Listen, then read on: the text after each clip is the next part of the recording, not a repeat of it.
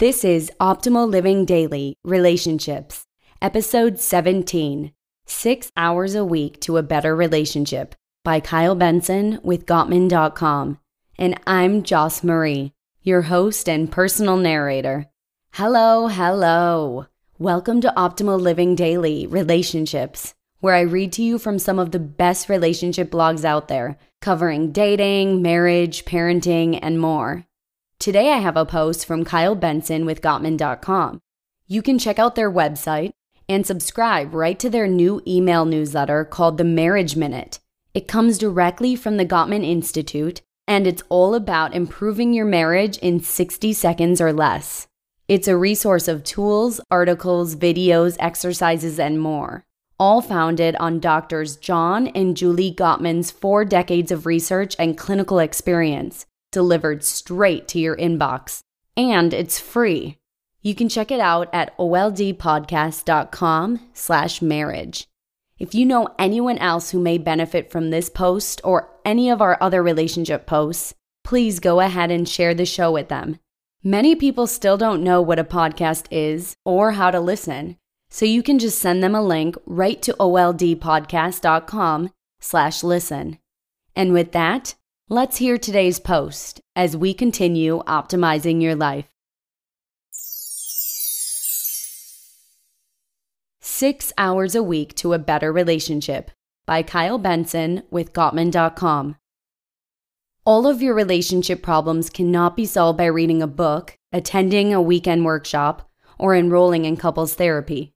With that said, learning what distinguishes happy couples from unhappy ones can change the course of how you and your partner love each other. The seemingly insignificant shifts in the trajectory of your relationship can have a significant effect over time. The catch is that you have to continue to build on the positive changes you've made so you don't fall back into old negative patterns. When we followed up with couples who attended the Art and Science of Love weekend workshop in Seattle, we asked ourselves is there a noticeable difference between couples whose marriages continued to improve over time compared to those whose marriages did not? You'd think the successful couples would have made a dramatic overhaul in their marriage. This is not what we discovered. To our surprise, they were only devoting an extra six hours per week to their relationship. How these couples split up these six hours depended on their focus and areas of improvement but we did notice some clear patterns. Here's what the winning formula looks like Partings.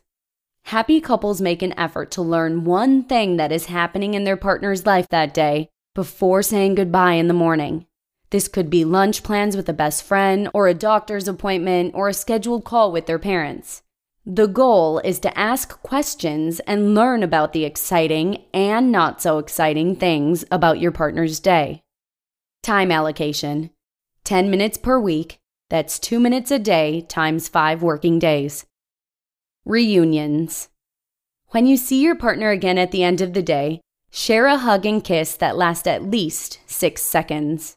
Dr. Gottman calls this a kiss with potential. The 6 second kiss is a ritual of connection that is worth coming home to. After the 6 second kiss, have a stress reducing conversation for at least 20 minutes. This provides you with a space for empathy and non sexual intimacy, as well as encourages you to understand the stresses and problems outside of your relationship that you're both facing. Time allocation 1 hour and 40 minutes per week. That's 20 minutes a day times 5 working days. Appreciation and admiration. It's important to find ways to genuinely communicate affection and appreciation toward your partner. I encourage couples that I work with to use an admiration journal, which enables them to record something small they notice and connect it to a trait they admire in their partner.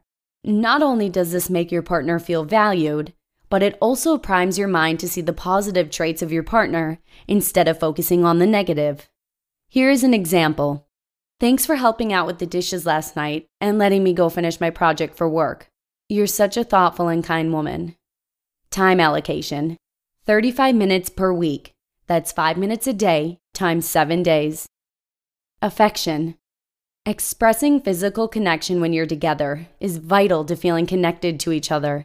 Make sure to embrace each other before falling asleep. This can be as simple as cuddling for a few minutes or a good night kiss. Think of these moments of affection as a way to let go of the minor stressors that have built up over the day. Imagine lacing your goodnight kiss with forgiveness and tenderness for your partner. Time allocation 35 minutes a week. That's 5 minutes a day times 7 days. Date night. This important we time is a relaxing and romantic way to stay connected to each other. During your date, ask open ended questions and focus on turning towards each other. Think of questions to ask your partner, such as Are you still thinking about redesigning the bathroom? Or I'd love to take a vacation with you. Do you have any places in mind? Or How has your boss treated you this week? Time allocation two hours, once a week. State of the Union meeting.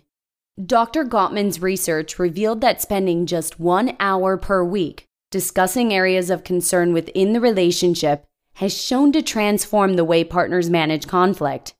In my practice, I notice this dedicated space to discuss conflict gives couples the freedom to express their fears and concerns in a way that makes them feel heard and loved instead of feeling neglected. I'd recommend this become a weekly ritual in your relationship that happens at the same time each week. It's sacred time because it's transformative, even though it may not feel fun in the moment. Here's how to do it start by talking about what has gone well in your relationship since the last meeting. Next, give each other five appreciations you haven't yet expressed. Try to be specific and include examples. Now, Discuss any issues that may have arisen in the relationship. To make the conversation effective, take turns being the speaker and the listener. As the speaker, use gentle startups that avoid triggering your partner. As the listener, try to truly understand what your partner is saying without judgment. If you get defensive or flooded, take a 20 minute break and return to the conversation. After both partners feel understood and heard by each other, Move to problem solving with the two circle method described on page 185 in the seven principles for making marriage work. If a regrettable incident happened during the week, process it using the exercise on page 188 in the seven principles for making marriage work. At the end of the conversation, each partner needs to ask and answer What can I do to make you feel loved this coming week? Time allocated one hour a week. Grand total, six hours.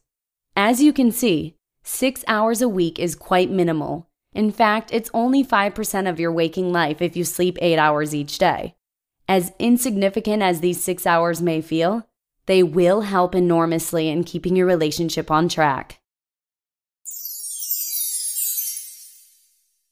You just listened to the post titled, Six Hours a Week to a Better Relationship by Kyle Benson with Gottman.com.